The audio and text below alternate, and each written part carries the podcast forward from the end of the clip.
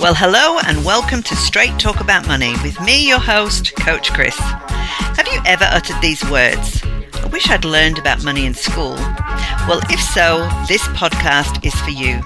I want to take the mystery out of your money world so you can take back control of your money and stop living from pay to pay. I want to be able to talk simply and plainly about all things money.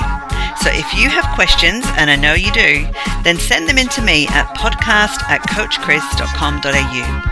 And let's take the mystery out of money so that you can save, give, take a trip, buy your own home, retire, become a millionaire, whatever it is you want to do with your money. I want to help you. So join me and start your journey towards a strong financial future today.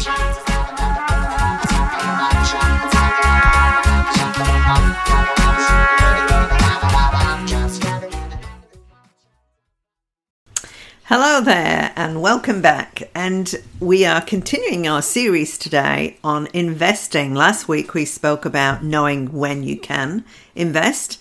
So if you didn't listen to that, I suggest you listen to that one first because that really helps you to know when it's the right time for you to invest. And really, there's no ever good or bad times to invest, but it's more about the affordability of investing. So today we're going to continue our series, and I as I mentioned last week, I'm going to start with investing in property. The reason I start there is because many people feel that that's the go to thing to invest in. Now, that's not necessarily right, uh, but it might be right for you, and only you can decide that. So, I really want to go through the things that are involved with investing in property. Some of the reasons people like investing in property um, is um, that they like the fact that it's um, bricks and mortar um, and it feels stable, doesn't feel like it's going anywhere.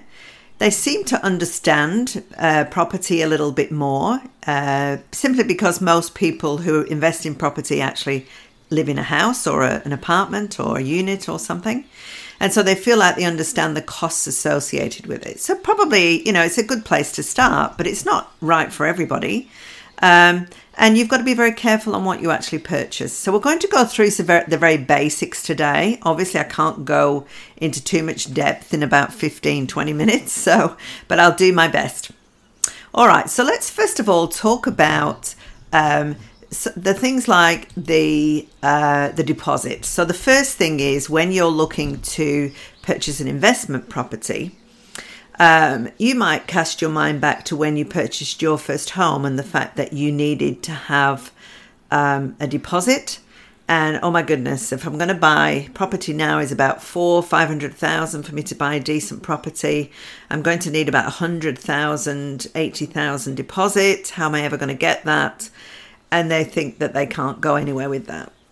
But if you've been really diligent and you're in the home that you already have, you have been reducing your debt, you will have what's called equity in your home.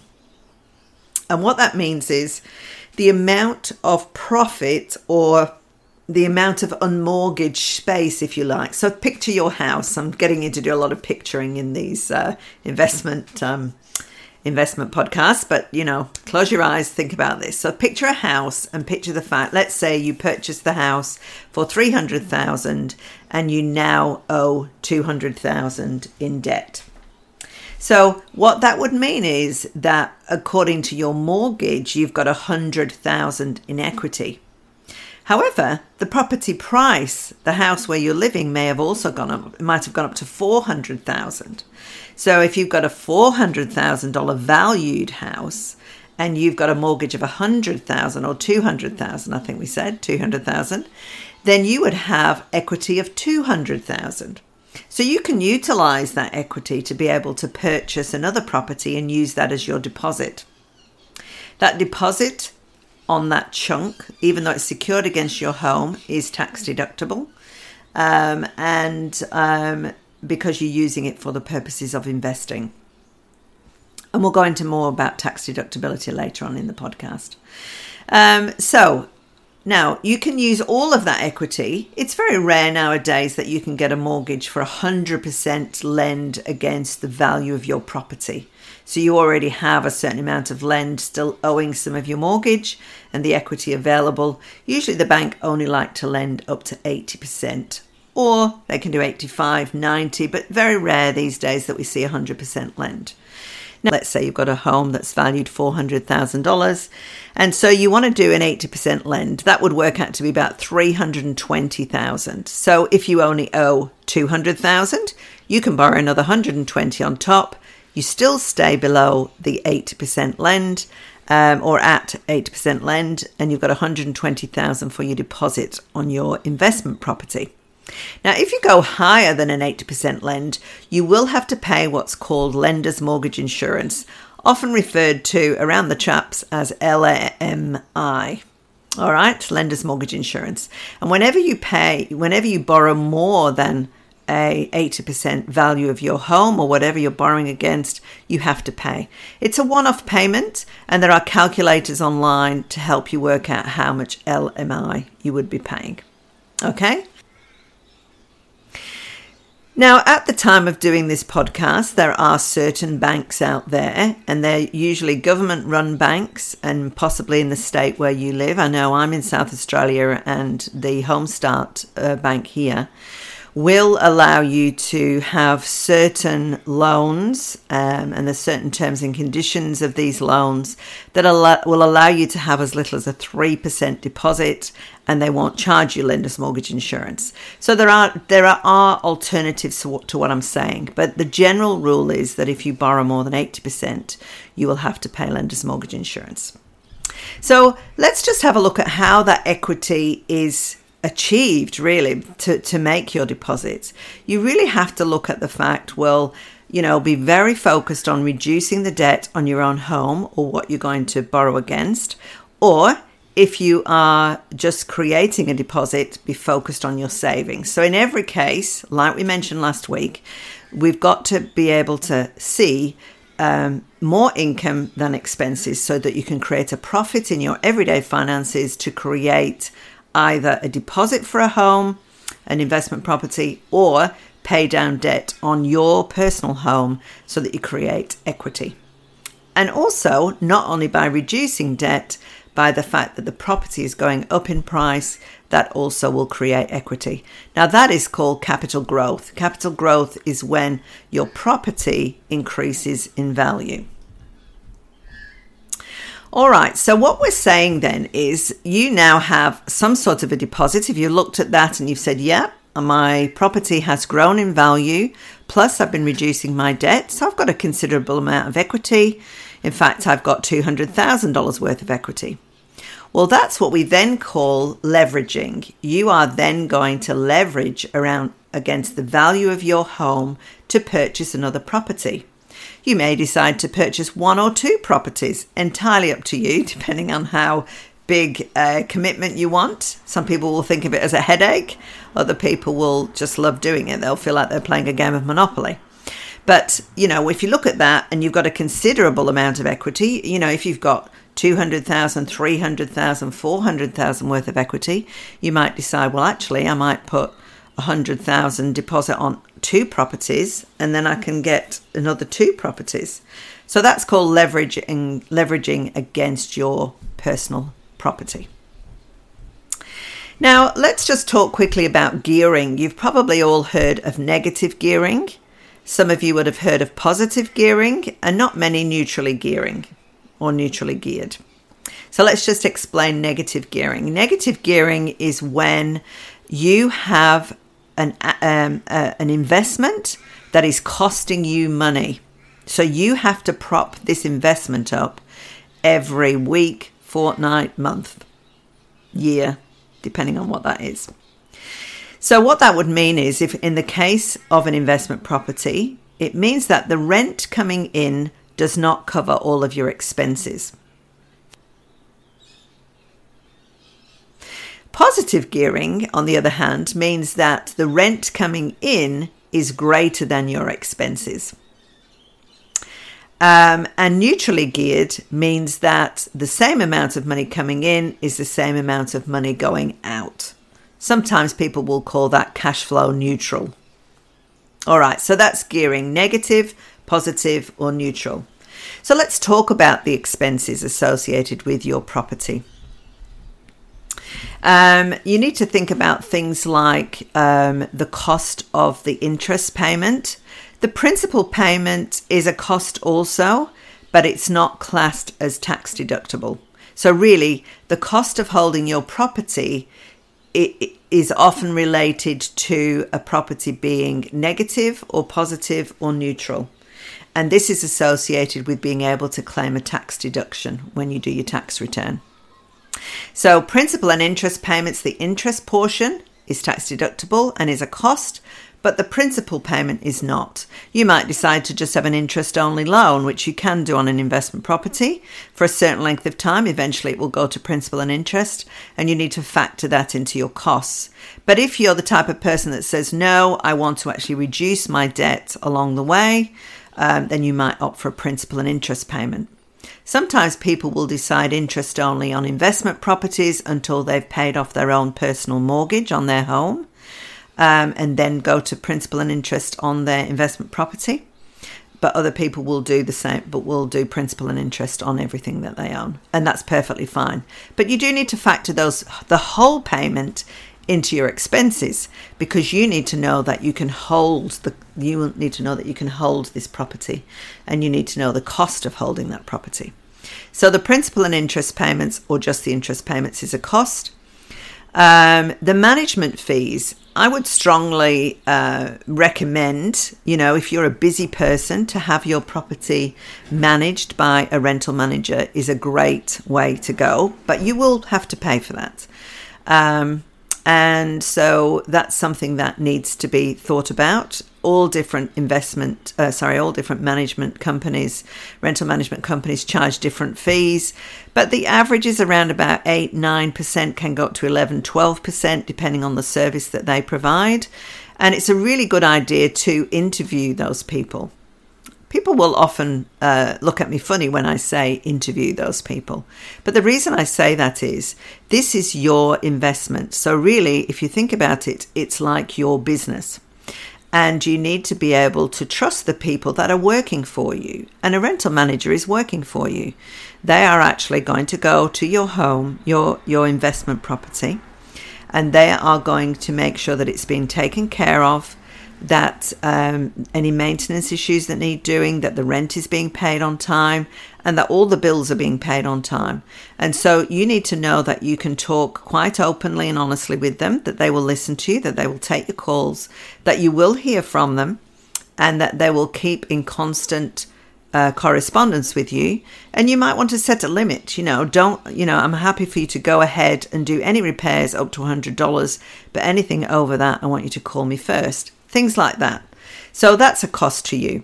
They will put GST on that, of course. So if it is management fees of 9%, you'll be charged 9.9%. So remember that in your charges. And there's always admin fees on top of that. Um, so watch out for those as well. So make sure you ask all of those because they will also charge a letting fee at the beginning, and sometimes they'll charge a week's worth of rent. Um, and then that will work out to be one week plus GST. Um, they may charge um, inspection fees. Some companies charge inspection fees. Um, some people will charge to go into a tribunal if there's something wrong with your tenant and things are going wrong with the property because of the tenant. They might charge a tribunal fee. So when you go and interview your rental manager, find out what all of the fees and charges are. The other thing you might have are bank fees. Just check that with regard to your mortgage. If you've got a bank fee in there that's going to be charged every year or every month, make sure you put that in your costs. There'll be things like council rates. There will be water rates. If you live in South Australia, there'll be an emergency service levy. There'll be insurance that you'll need to take out. This is for building insurance um, and also landlord insurance. You need to remember that landlord insurance covers you for damage on your property caused by your tenant, or if somebody does a runner on you and leaves without paying rent, it will help helps you with that too. It sometimes will cover pet damage, sometimes not. So make sure that you really explore your policy. Make sure you understand that. Some um, expenses may incur body corporate fees or strata fees, depending whether you're in an apartment block or whether you're part of a group of houses, uh, units, that type of thing. So that might be in there as well. And things like repairs and maintenance. Um, I mean, one of the other things that also you may be uh, you want to put in there for your costs, which you should do, is the cost of going to see your accountant every year so they can do your tax return and make sure you can claim maximum amount of tax um, against the property. Okay, sorry, expenses against the property, which will help your tax return. So, when I talked before about gearing, if your expenses of all of those things are greater than the rental income that comes in, that would be negatively geared. If all after looking at all of those expenses that your income is still higher, that would be positively geared, and if it's break even, that's neutrally geared. Um, I'm not sure if I just mentioned as well repairs and maintenance. Always set aside a bit of money for repairs and maintenance. Now, the best thing that I find to do when investing in property is to have a look at the year's worth of expected expenses. And I would strongly suggest that you break that down into monthly into a monthly amount. Um, so if you've got a few thousand dollars every year, what is it per month? And I would suggest that you then look at well, what what amount of income I am I expecting to bring in every month, and have I will I need to top it up? It's that it's there when you know um, whether something is going to be negatively geared, positively, or neutrally. Uh, and I would suggest that if you find that it's going to be negative, that you put that money away um, so that you're ready when you have a shortfall. Because sometimes, if you've got a rental manager managing your property, sometimes you might find, you know, you could be expecting $400 a week rent and they might pay you fortnightly and you're expecting $800 to come in. You're never going to get $800 because they're going to take off their management fee first and they're going to take off their administration fees. So you'll never get $800. And also, sometimes you may get $200 come through and you think, what the heck is going on here? I've only got 200 I was expecting 800 That's because maybe your council rates were due. And if they're paying all the bills, then you might have a whole heap of bills come out at some time. So I would strongly suggest that when you are investing in property, you make sure you're very much aware of that and I would suggest that you have a separate bank account that your rent goes into and that you put in some money every month that you know is going to be a shortfall throughout the year. So let's say, for instance, we're in March at the moment. Let's say I get my full $400 a week rent less the management fees. That's okay. That can cover the mortgage on the property this month. I'm okay with that. But down the track, let's say you've got your council rates and your water rates coming out, then you, you may not have enough to cover the mortgage that month. And it may be a very big bill month for you personally. So all of a sudden, help. I, I'm a bit short of money here. But if you were regularly putting away, if you if you had worked out that you it's going to cost you a few thousand dollars a year, so you're going to put away, let's say two hundred dollars a month into your investment um, bank account, so that when a shortfall of rent comes in, you've got a build up of money in that account to be able to cover the shortfall on the rent.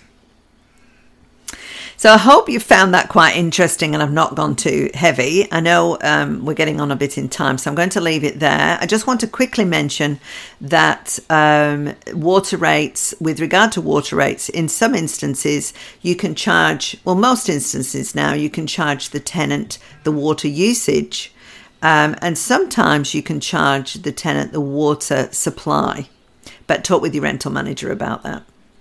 Okay, now if you've got any further questions, please feel free to, to email me at podcast at coachchris.com.au. I'm sure I've sparked a lot of questions because there's a lot more to do uh, than that, but I've really just touched on it. But let me know your questions. And also, um, you know, start to do a bit of, if, if it's something that interests you, start to do a bit of research. What I always talk to my clients about is pretending that you've got an investment property before you actually buy one and write down what the costs associated with it would be. Look at the type of property you're looking for and go from there and see what the costs are and what the mortgage is likely to be. And can you afford that every month? So really have a look at it and practice it because if an emergency comes up, you cannot take from the from affording the costs associated with your investment property just to cover the emergency. You've got to be able to cover everything. So this is why it's really important that you know you're ready to invest because you've got some spare money every single month. All right, I hope I've whet, your appetite. Next time we'll be talking about shares. Um, and yes, if there are any questions, please feel free to talk to me. So now I'd like to leave you with today's quote, and it, it is Education is the passport to the future, for tomorrow belongs to those who prepare for it today. And I love that quote. I'm actually not sure who said it, but uh, what I love about it is the fact that it really talks about making sure you spend the time learning and understanding and researching so that you go into something fully knowing what's ex- what you're expecting. Remember that triangle last time we talked about the, the risk. This is what you're doing. You're gaining education. You're running the numbers. You're making sure that you understand fully what it's going to cost you before you do invest. And so this really, this form of education really is the passport to your investment future. For tomorrow belongs to those who prepare for it today. So I'll leave you with that. Hope you've enjoyed today. Hope you've also noticed the beautiful song of the crows in the background. I have got my window open here where I'm podcasting and I've got a lovely bird sound outside. I think there's a big crow out there. Anyway, hope you've enjoyed those bird sounds and I'll talk to you next week. Talk soon.